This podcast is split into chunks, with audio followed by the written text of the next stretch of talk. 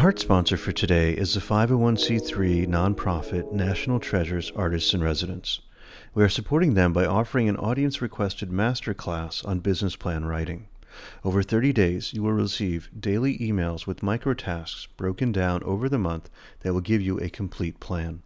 This will help you assemble your ideas, communicate your concept to others, and raise capital. Participants will be eligible for prizes that will help you polish your plan to optimize success.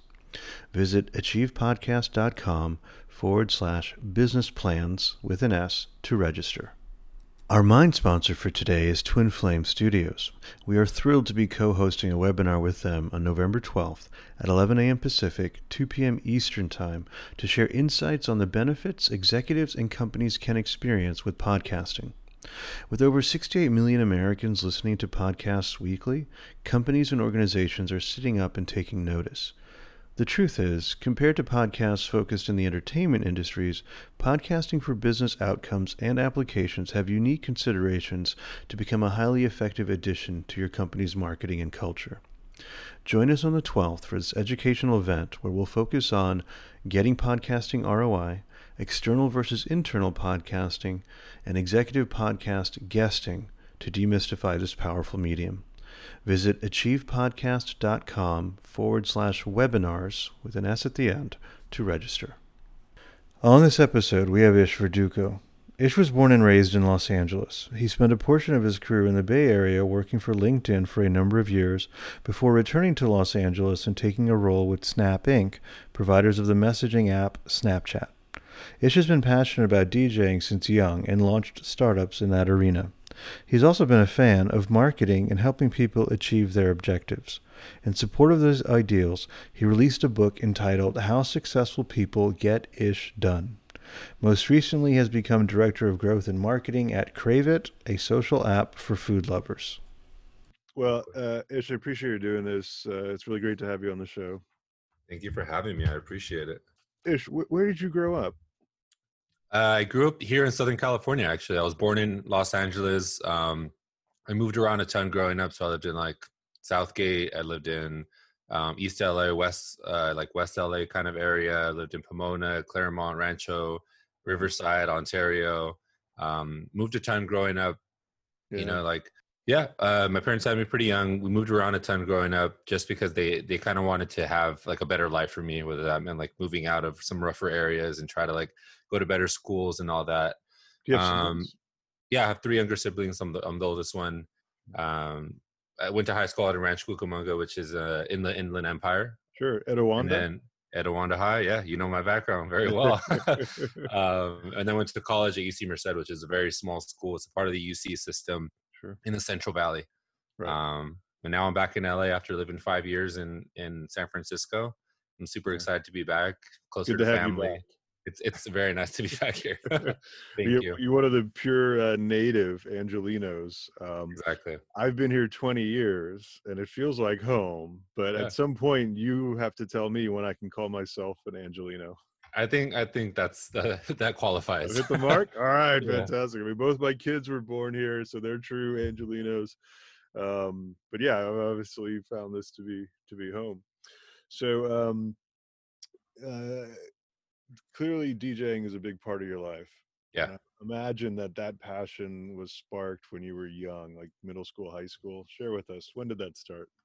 Yeah, so uh, I, I didn't really realize it was a passion of DJing specifically, but after reflecting back on my life, you know, b- being a Latino, it's something about uh like it within our culture, community is a big piece. So it's like we have a lot of like family parties, we have a lot of gatherings, we have a lot of like uh just like engaging with different people whether that's family friends like every, basically it, everybody is an extended person of the family you know so we have these gatherings all the time and i was always one to want to entertain people whether that meant like organizing the table setup so that people like would play games or whether that was like making the cd with back when we had cds like cd with music so that like I organized it in certain ways so that each song afterwards would like flow off the previous song and people would get up and dance. Your man um, playlist. Yeah, I would like I would like find I would find like a lot of joy in setting up the speaker setup in the backyard. So I would like run the before we had wireless speakers, I would run like Sure. that wired Oh, speaker yeah. to the stereo system and then like kind of just round sound in the backyard. Nice. So that was kind of like middle school, high school, and then end of high school. One of my friends was like a pretty big DJ. He's really good, and uh, we played soccer together. And I just one day I said like, "Hey, that's really cool what you do. Like, would would you be able to show me one day?" And he's like, "Yeah, sure. Come on, come over whenever you want." And then I just started coming over to his house after soccer practice, like literally with my shin guards on and like all muddy and everything, and we would just like he would teach me everything and like little by little I would practice but it wasn't until I went to college at UC Merced when I realized like the full potential of DJing Yeah. because there was there was no entertainment on campus. We were in Merced, which is like the middle of nowhere. There's nothing to do. And then I was like, well, there's no DJs on campus. I can really like make a name for myself. I can entertain a ton of people.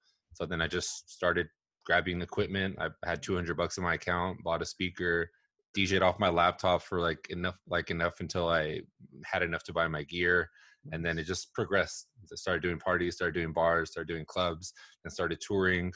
Um, and yeah, now we're here. That's fantastic. Wow. Um, we're definitely going to dive into that a bit more, but um, uh, you play football, uh, soccer. Uh, what position do you play? Uh, I played goalie for a while, Oh. like th- throughout high school and uh, college for a year and a half. Wow, you can have a very Yeah. long career as a goalie. They can go Yeah. in the early 40s. I'm a big soccer fan. I was born in Germany to parents of Indian origin. So um, yeah, Nice. soccer is definitely my my sport. Yeah. Um, who's your team? Uh, I mean, I don't really root for like a specific team. When I was like really into it, I was kind of like a Chivas fan, which is like the Sure. Mexican league. Yeah, absolutely. Um, Chivas. But funny enough, like sports, I have an interesting relationship with sports. I love playing them.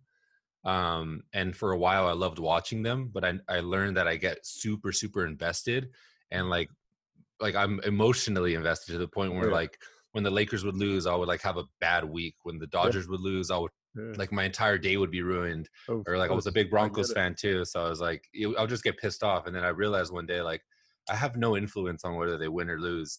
Why is it affecting me so much? So like, either I need to like remove my emotions, or I need to like watch it less and just like continue being a supportive fan, but not like watch three hours of games a day. You know, like because you know baseball, there's days like games like every other day, and then football once a week, and then basketball every other day. You know, so. Yeah. But Well, I- I completely agree with you, and uh, I'm very emotional about the German national team, and so I um, I, I- I can't hear the commentators. I can't watch it in a bar. bar. I got to be at home alone. in your But, own uh, space. Yeah, but uh, you know, good sportsmanship is something I'm very keen on. Um, and so, in the first match of the 2018 World Cup, when Mexico beat us and we were the uh, reigning champions, um, er- I was walking around town. I had my Germany jersey on, but everybody with a green jersey, I was congratulating. I was doing awesome. it in Spanish. We were starting them uh, off. They're like, "Felicidades." uh, They're like, who is this guy? Is he Latino? ¿por qué estás hablando conmigo? Especially, I didn't look, uh, no me parece como alemán. yeah, so they're like, what's going on? nice Uh, but- Spanish though. I hear thank it. you, thank you. Yo la aprendí. A mí me encantan lenguas. Y yo sé que todavía hago errores, pero uh, No, that's good. tengo la oportunidad aquí en Los Ángeles a, a mantener, a practicar cada día. Porque hay tanto Latinos. Sí, sí, por eso. Um, I, I can't wait to do this podcast in multiple languages, quite frankly. But uh, the bulk of our audience is still uh, English speaking, so English we'll, speaking. we'll come back to it. Sounds good. um, you studied abroad in Argentina, and I'm I did. bringing this up because um, you had this amazing concept for V Sound. And just reading the description that you had of it, I think it's a beautiful story about entrepreneurial endeavor, insight, inspiration. Mhm. And then you had some, you lamented towards the end what ended up happening. But I'm not going to steal your thunder. I'd love for you to share that story. Yeah, so uh, I studied abroad in Argentina, and while we were there, like we would go out a ton during the week, like during the week, whether it was like a Wednesday or Friday or Saturday or whatever, like going out to bars and nights and nightclubs. Um, but we we uh, it was like a cohort of like twenty of us, and like maybe ten or fifteen of us would get together in like one of the rooms and have like a pregame and and like just play music and have drinks before going out to the to the clubs because out there the clubs don't start till like one o'clock in the morning, twelve thirty in the morning, versus out here the clubs uh, start at like 9 p.m. and they're done by two. You know, but what but we were sitting around there like playing music off of a laptop, and when you study abroad in any country, you don't like think to take a big old speaker, and this is like I don't know, like years ago. So they didn't even have like the Bose speakers like that compressed down to like a nice size. So I was like, I was like, and and being somebody who was like a DJ, so passionate about music, I was getting frustrated the fact that like every time we would have these pre games, we weren't able to have like music at a at a nice level, you know. So I, I started thinking like maybe I could plug it into the the TV, and I couldn't figure out the wire. Like the, the TV didn't have the right wire. I wasn't gonna buy a TV. I wasn't gonna buy a speaker just for like a couple of weeks or a couple months. Um, and then it just I, I just started thinking through like what how can I like whenever I have a problem, I want to find a solution. And this was a problem that I was extremely passionate about, which is music and entertaining people. So then I started thinking through like, well, I have a couple of DJ mixes online on SoundCloud. I was like, and I started doing doing the logic in my head. Well, technically speaking, if I loaded them on a phone, like downloaded them or just loaded them on a phone or on the Wi-Fi, so that there was no lag, and I played a couple of them at the same time, then you kind of have like a mini surround sound. You know, you don't you go put your phone in a cup, put a couple of phones in cups, and put them in different places of the room, and now you have like 50 minutes of sustained music. So I tried it with my laptop, my phone, and then my roommate's laptop and his phone, and we got maybe like three of the phones and or two, uh, both of our phones, and then one of the laptops going. And I was like, "Oh shit, this is really cool." And then, and then the next time we had a pregame, I told everybody, "Bring your laptops, bring your cell phones. We're gonna try something." And we laid them all, all out. It was probably like, I don't know, 10 laptops and a bunch of phones. Back then it was like iPhone 4 it was out. Um, and I was like, all right, everybody, we're gonna you're gonna click this link. It's my DJ mix, it's a house mix that I made it like last year, and we're we're gonna all play it at the same time on the count of three.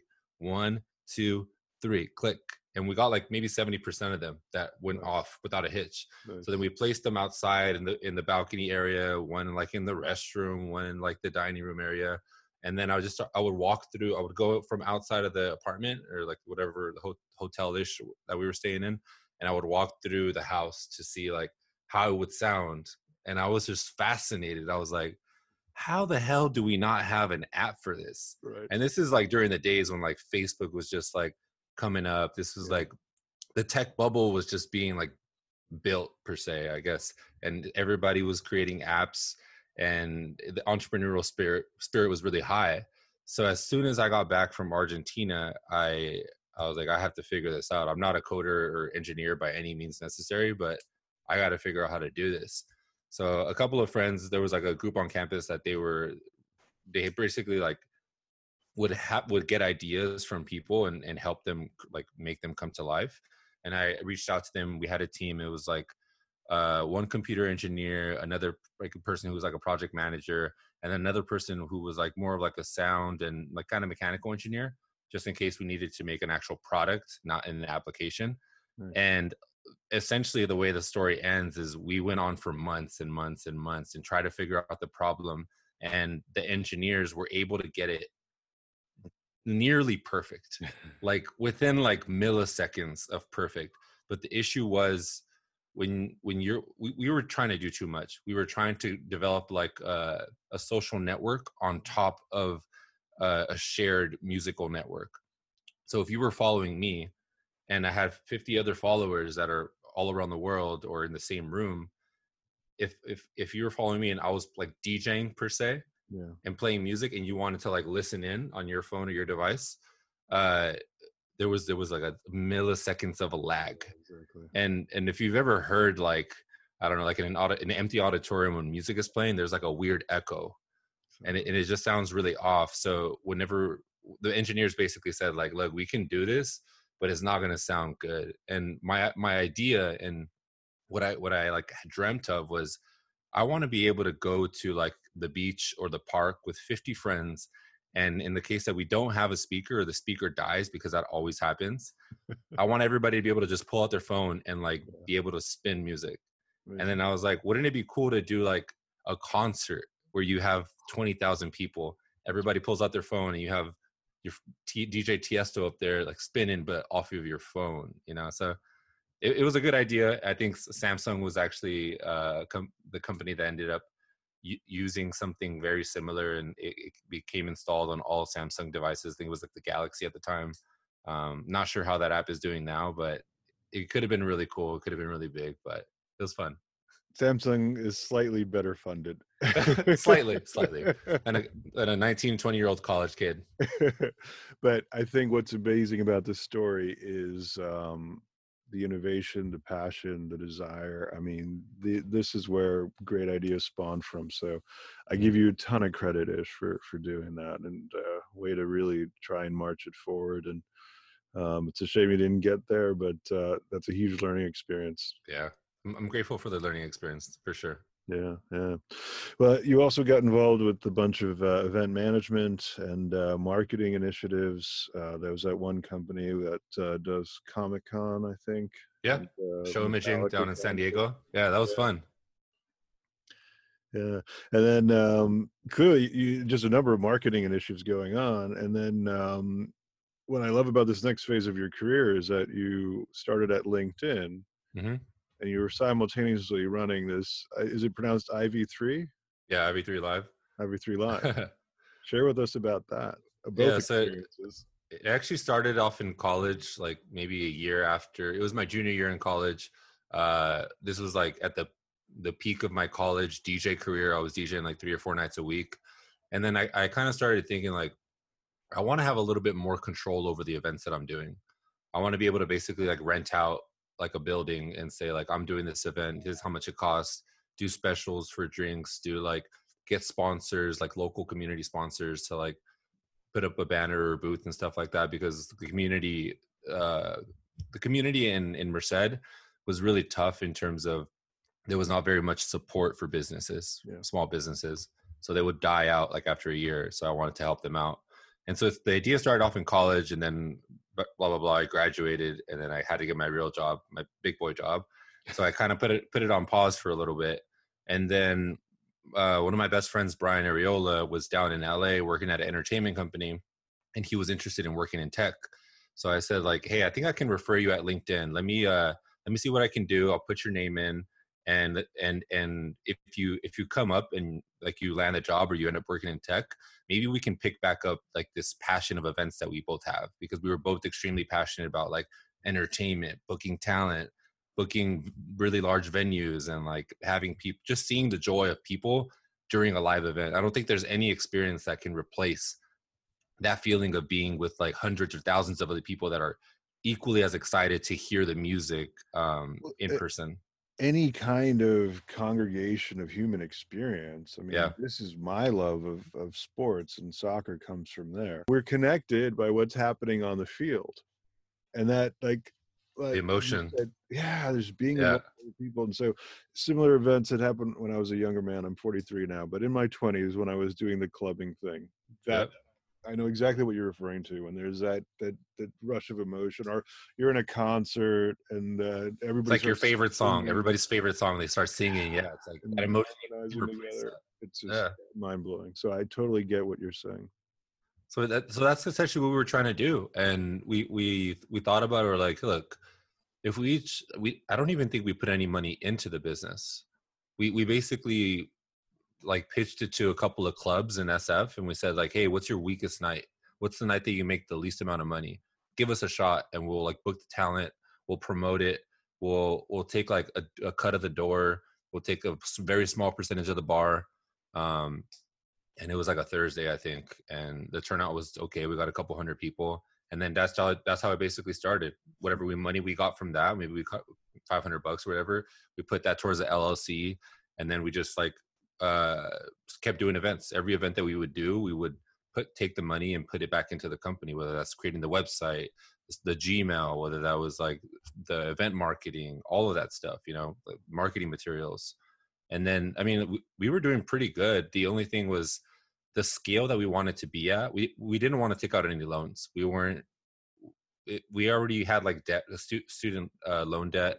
Yeah. We were trying to like make a name for ourselves in tech we didn't want to take this big old bulk of like 50 or 60 grand and for the scale of events that we wanted to do we, we wanted to get to like the concert level like the live nation level yeah. um and to get there the trajectory would have taken a long time sure. in, in terms of the, the amount of revenue that we were making like we were making 15 to 20 grand for for the club or the or the venue but from that we were only getting like a couple of grand like yeah. maybe like three or four grand and then you got to pay our expenses too the djs the performers the musicians and and all of that yeah um, no, so that's that's kind of how like it, it like died out a little bit was just because sure. we really wanted to do it but and and even now like looking back we've had conversations like hey could you imagine like with covid every, like what we what would happen to us like yeah. nobody could have predicted that no.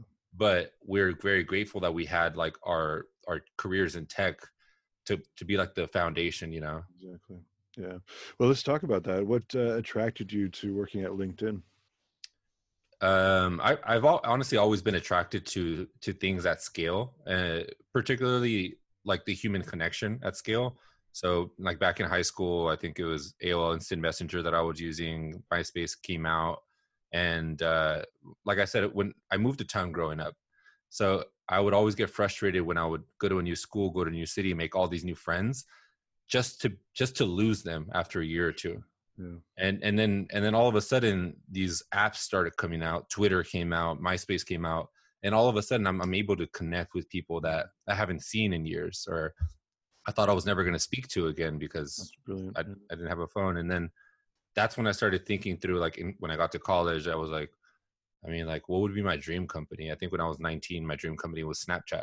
Nice. And and when I was when I was 20, turning 21, my dream company was like LinkedIn. I saw the power of, in LinkedIn yeah. and the, the, way it was able to connect people with jobs and and branding and and all of that.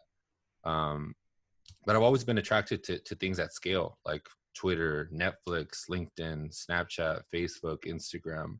Um, you can you can reach your audience on mm-hmm. those platforms without paying anything. You can go on Twitter right now and and search hashtag hashtag podcast hashtag entrepreneur and find anybody that talks about that right now for free. You know, exactly. I think that's powerful. Yeah, it absolutely is, and I love the way you tied that into um, the moves you made when you were young and mm-hmm. that desire to stay connected. Um, so uh, you had a you've had a few you had a few different roles while at LinkedIn. Mm-hmm. Um, share with us about the various things you were doing there.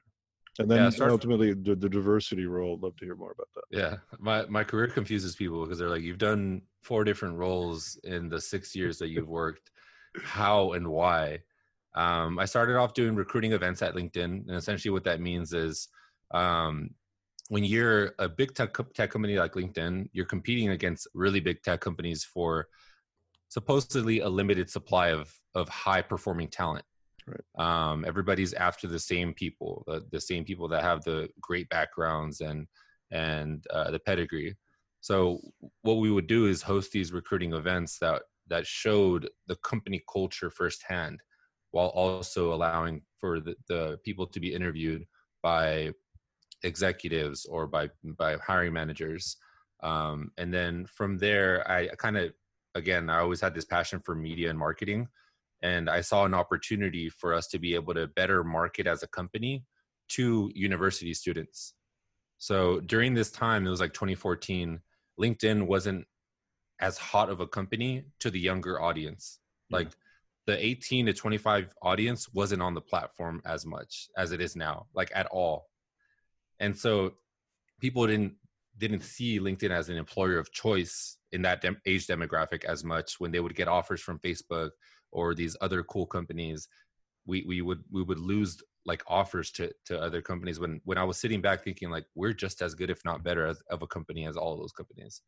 So then i started thinking through well how can we show these people these kids these students what it's like to work here?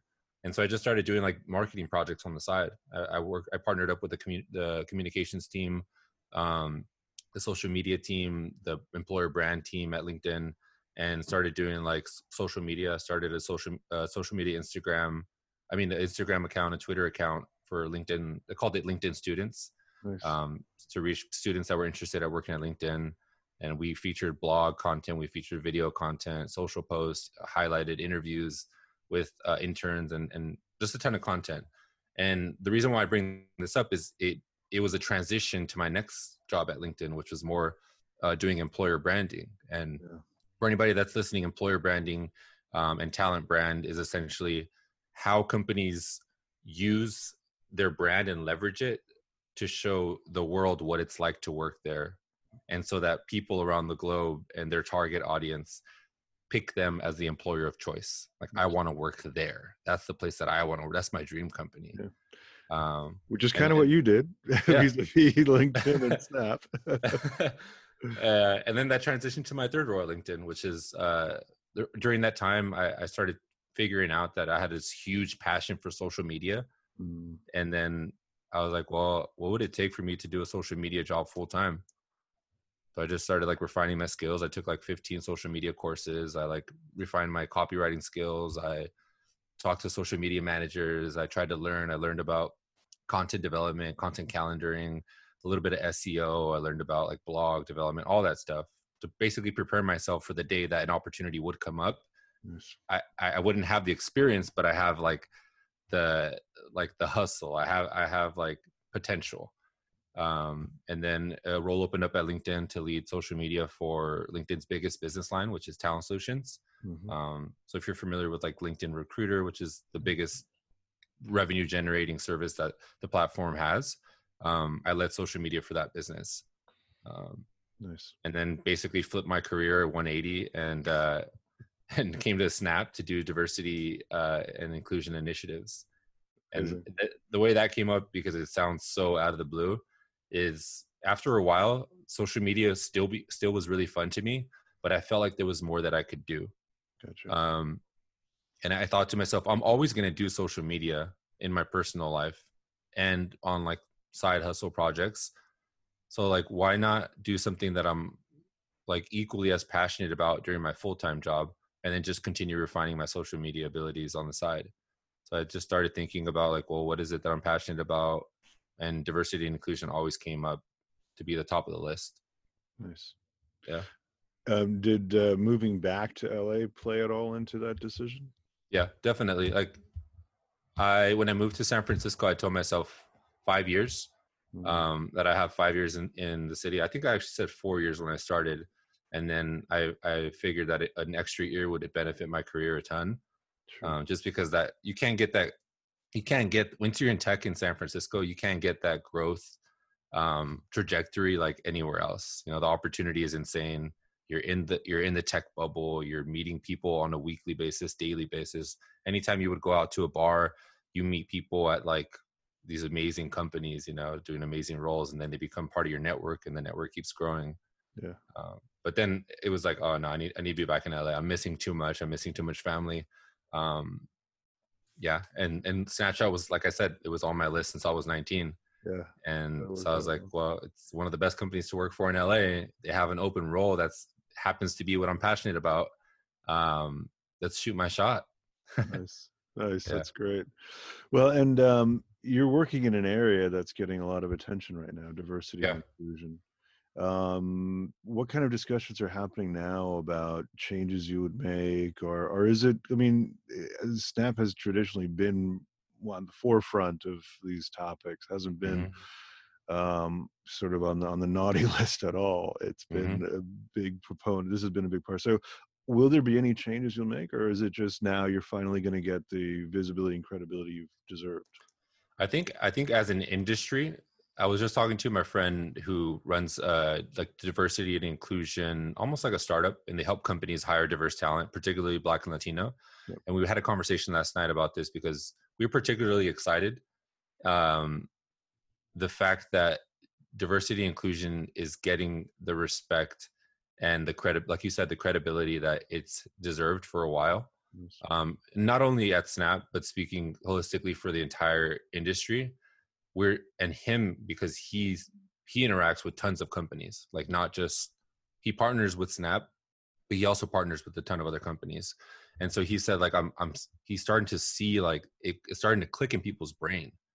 You know be, it, it's sad that all of this stuff had to happen yeah. but the fact that people are understanding the experience of an underrepresented minority in the united states and it's finally clicking and it's and the systemic issues are finally presenting themselves and people are are seeing them and um, actually willing to listen is amazing you know? Um, and we're doing a number of initiatives at snap. Our ceo has spoken um, outwardly publicly about what we think that we should be doing. Um, but I, I mean as a whole i think the industry we're going to see some change yeah. and little by little companies are coming out of the woodworks and making statements which statements are great but let's see let's see like the action follow up you know and now that people are are seeing the statements i think we're we'll be able to hold these companies a lot more accountable than we have in the past because it was an assumption that they should do what's right versus now they're saying we're going to do this mm-hmm. and people are saying like okay we'll hold you accountable let's see if it happens Nice. Oh, that's great. Fantastic. And uh, look forward to those, uh, to seeing how that unfolds. And I agree with you. It is a shame what has had to happen, but hopefully it can, systemic change can, uh, can come out of it and structural change that is for the better. Yep. I agree. No hope for that. Um, let's talk about your book, uh, Get Ish Done. Um, and I want to acknowledge that uh, it just launched, and you canceled your launch party out of mm-hmm. respect mm-hmm. for um, the current sentiment. Um, and so uh, that's that. I know that wasn't an easy decision given your DJ roots. yeah, it was it was tough, but it needed to be done. And um, I mean, I, I've been lucky enough to build this platform over over the years um, on on different social platforms and even in person events. So I felt it was necessary for me to use my platform to spread awareness to some people that maybe aren't as educated or in the know to some of the issues that we're seeing. Um, so I kind of use it as also an opportunity, not only to like shift the focus from me and and be excited and and celebrate, but also in my in my email that I sent out to everybody, letting them know about the cancellation. I included a, like four different resources that people can check out to learn about what is happening in America and why, and what they can do to help make change, whether that's donate or learn about organizations. That's great. That's yeah. great. Well, you had a post about how the book was um, one of the toughest things you've done. Yeah, by far. so, share with us what, what when did you first have this idea of I'm going to write this book? Um, about nine and a half months ago. Wow. I've I've I've been on a, learning journey for maybe three years, um, three and a half years, four years. Yeah, four years, and and it started off with just one book. I, I listened, or I actually read in a book called Smart Cuts by Shane Snow, okay. um, and up until that point, well, I was maybe like 22 or 23, 23, and I was never a reader. Like mm. maybe Harry Potter books when I was way younger um, like Di- Diary of a Wimpy Kid or one of those books series. But in high school, middle school, elementary school, um, I kind of struggled with reading and writing. And so when you struggle for when you struggle with something as a kid, it automatically becomes less fun. Sure. You know, you, you you start to hate it, and you don't really know in in that time why it's difficult. You just wow. get frustrated. You know. Were you and tested so, uh, for dyslexia or? I I honestly think I might have a little bit of dyslexia. Yeah. Um, I've never been tested for it, but I think I think I might because I I I love listening to audiobooks, but in terms of like reading books and sometimes reading aloud, I'm not the strongest at it. Yeah. And I what I honestly think it is is when I grew up, like I said, my, my my parents had me at a really young age, so I was raised by a combination of like for the first year the first 10 years of my life was like my parents and both my grandmothers from each side yeah. of the family yeah. And both my grandmothers immigrated here from Mexico and they don't speak a lick of English. Like they understand maybe 10% of it. They yeah. can speak enough to get to get by, you know, if they were stranded, but they don't speak English at all. So mm.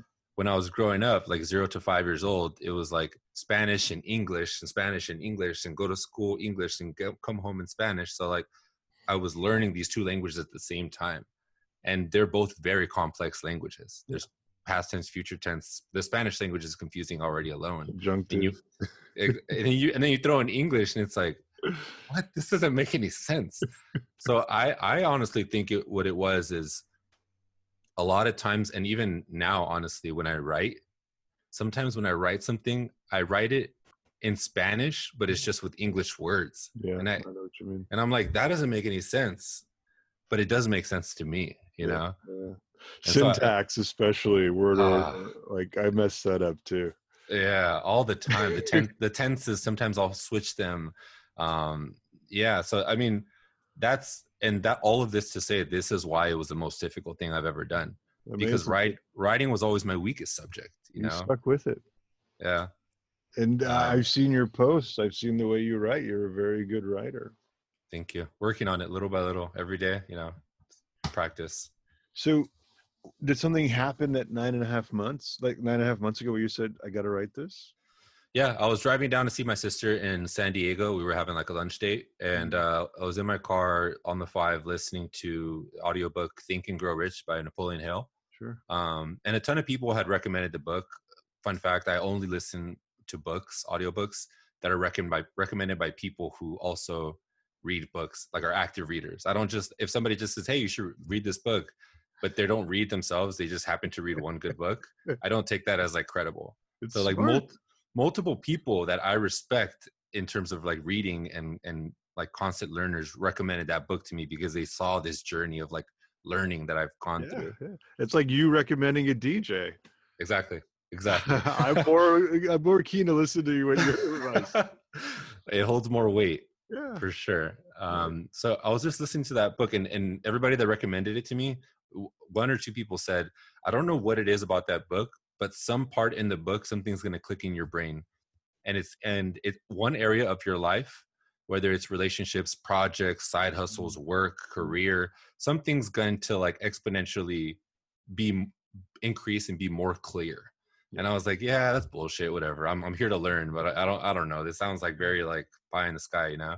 So but i i kid you not i was driving down listening to i was maybe halfway through the book and it wasn't something that the author specifically said but i think it was just a combination of all the learning and then up to that point in the book and i just had a thought in my head and the thought was ishmael you're being extremely selfish that you're learning so much and you have the opportunity to to learn you have these resources and you're not giving all of that to other people. Like i would i would share snippets here and there on social media i would write blogs but like this self talk that i had was you're being selfish. You need to somehow develop a piece of content that summarizes everything you've learned so that other people like you the 16 year old you or even other people that your ages or even older who don't have the time to listen to 45 self-development audiobooks and three hours worth of podcasts a day and documentaries. And and i and then so i just kept driving. I had this i was like having like a self-talk with myself a, a talk with myself. And uh i started thinking through like well shit i'm not writing a book that's for sure. I can't write for crap. And then so i started thinking through what's every other option that i can do but not write the book and i thought through maybe a youtube series i could do like almost like an e-learning platform 10 Yeah. episodes each episode Yeah. we talk about something goal setting habit building all this stuff and then i started thinking through like i like being on video if i am being interviewed or if i'm talking with somebody but i find it extremely boring when i'm speaking to a camera yeah, true. and I, i'm not like the, the instructor type of person i've never been and i don't think i ever will be in that in that sense so that kind of was out the picture. Then i started thinking like blogs. Blogs are easy you know? Like i could do a ton of blogs and have somebody help me edit them. And then i started thinking through like this is also during a time when i was reading like 10 to 15 blogs a day like mm. techcrunch and business insider la times all that. And i started thinking through out of the thousands of blogs that i've read how many of them have so impactful that i've reread twice or three times? Or so impactful where i implemented the key learnings into like my in, and integrated them into my daily routine or like drastically impacted my life. And i was like maybe a couple here and there but i can't even remember the titles or who they were by. Shit the only option left to really make an impact at scale again bringing back the fact that i wanted to do things at scale was a book. You can translate it to different languages. You can do an ebook. You can do a physical book. You can do an audio book. Um, and then that's when all the self-doubt started to come in i was like well you're not you're not a good writer so how are you going to do this? It's like me talking to myself in my head. Sure. you're not a, you're not a good writer so how are you going to do this?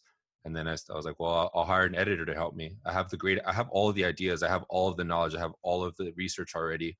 I just need somebody to help me bring it together. And i so i did. I was like i hired an editor. I hired a graphic designer to help me with infographics and just the design of the book to make sure that it was concise and um, it was enjoyable to read. Not these super long chapters but chapters that were broken into like sections. It had story it had context it had research um, it was relatable. Mm. and and yeah for the the following nine months to the nine months to follow um, it was grueling. It was grueling because again it was the most it was the, the weakest thing that i was that i was good at you know? It was my weakest strength per se um, for, versus every other project that i had done in my life. I've done some really difficult things and things that i, I don't think i would have ever been, been able to do but they were all in areas that i was good at.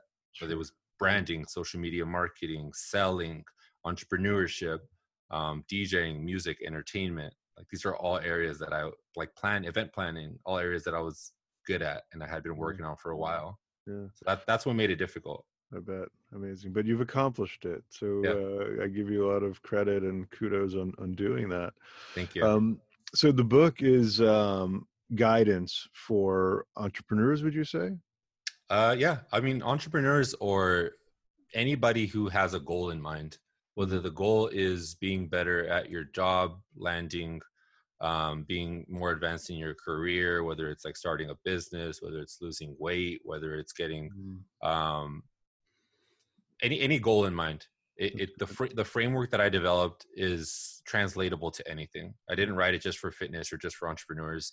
Um, and the audience that I wrote it for in mind was people who are underrepresented in any area um, and the reason why is because I was always doing all this research and self development and learning, I took a step, like two steps back, and I started to realize all of this content is great. All of these books are amazing. I'm learning a ton, but there's like something missing in all of them. And then the more that I started to like think about it, I was like, all of these authors, or most of them, are white men. Yeah. And I was like, that's that's why there's a piece that's like like not hitting the mark with me. Right. Whether it's like some of the cultural um, ties that they would bring in. I was like, I don't really know what that means, but okay, you know, I would just keep reading. And so, so I, I wrote the book with a diverse audience in mind. You know, whether you're Black, Latino, or from any other underrepresented minority, I think the book will will resonate a lot more. You know, I I end the quote with a Nipsey Hussle Nipsey Hussle quote, which is he's like one of the the most um, one of the I would consider one of the best rappers ever nice. um, from from Los Angeles and who recently passed away. So R.I.P. Nipsey. Um, I started off with the Martin Luther King quote. So it's like these little things that people might not notice while they're reading it, but I took very close attention to detail. The stories that I that I included, my personal stories, the people that I included. I included a diversity of people, not just researchers and the Brene Browns. I included Dwayne the Rock Johnson. I included like DJs, performers, entrepreneurs, Steve Jobs, like from different areas so that anybody that reads it would find something that they really like and can Wonderful. relate to. That's the key, being able to relate to it. Yeah. Really, if you've hit, hit the nail on its head, it's it's well done. That's really great. Thank um, you. Which which chapter or section are you most proud of? Um, chapter chapter one for sure. Mm. So so chapter one, um, I walk I walk the reader through an exercise that sets the foundation for the entire book. Mm. Um, it's it's a this thing that I call self concepts. So when you think about successful people, everybody says that person is successful because they're so self aware. Their self awareness is on another level. They know themselves, so they're that's why they can do what they do. And the more that I started researching, because that's what I first start. That's what I first thought after realizing that all of these successful people know a lot about themselves, which is gives them the higher advantage to take opportunities when they when they come up and like double down on their strengths you know? But when i started like researching more about self-awareness and trying to describe it self-awareness wasn't the right term. You, yeah. you can't you can't be taught how to be more self-aware. Self-awareness essentially is like if you look in the mirror and you realize you are you you're aware of oneself right. like if you wake up one drunk night and you're like kind of still drunk, but you look in the mirror and you realize that you are yourself, you're still self-aware to to recognize yourself, you know? True. So so uh I started I was like, what's the term that I'm looking for? And essentially is like self-concept. How can you break down yourself as an individual yep. to learn more about different areas of your life? And the way I broke it down is there's your past self, your present self, and your future self. Your past self is looking back at all the years that you've been on this planet and dissecting different areas of your life. Um, looking at things that you've been good at, things that you've been attracted to, but you might not have noticed it was just something that you've always done and laying it all out on paper. I've always been attracted to sports. There was one particular type of um, activity in sports that I liked, which is like the high pressure sport. I like the high pressure role. So then I was like, well, that's interesting because in my day job, I'm attracted to high pressure roles. Mm. So then you, once you start to lay these things out, it's like a research study on yourself. Yeah, you start to you start to realize these themes and then you start to ask yourself questions, what do I hate doing? What do I love doing? Why do I hate doing it? These questions that we always think of asking ourselves, but and we think we know the answers to, but until you like write them down, you don't really know. Don't know. How, what areas do you thrive in? Like, yeah. what do you hate doing? What annoys you most? Yeah. Like, what surroundings do you you best ideate in? Like, all these things are essential if you want to like optimize any time that you spend on a project. Yeah. And then your present self, it's like things. What are you doing now? What are you doing? Asking these questions that we kind of just push to the back of our mind because we got to focus on the now. We got to get paid. We got to work on these projects. And then it's like the future self put your aspirations on the, on the line. Hmm. What what would you want to do in five years for your career, or what are you extremely passionate about, and what can you see yourself doing if you really like doubled down and tried? Whether that was DJing for me five years ago, and I said I want to go on a U.S. tour, and I was like, okay, well, what what is it going to take to get there? Why do I want to get there? Am I doing it because everybody else is doing it, or am I doing it because I'm passionate about entertaining people mm-hmm. and music? And then once you ask all of these questions, then you start to really understand what has been a lie that I've been telling myself and what has been truthful because I've been actually passionate about it. And my and and your your uh all like all the research on yourself will show, you know, all the extracurricular stuff you've done, you start to see themes and you're like, well, I wouldn't have done all that if if I hated it. Yeah. And if I did hate it, let me put myself in that mindset when I was younger and and and think through was i doing it to be cool or was i doing it because i really liked it yeah you know? that's amazing and it's so important and it's uh, how it it forms the uh the basis of expectations and what people around us think we should be going and doing exactly um uh, so I really I commend you on that. And now it's suddenly the title of your book um, has new meaning to me because now it's about like getting you done or creating you or you're that that persona that yeah. some of the sharp focus now which is great. Yeah because that first chapter sets a foundation like i can give you every trick in the book i can give you every strategy in the book to achieve your goals and literally do some amazing things that you never thought you would have been able to do.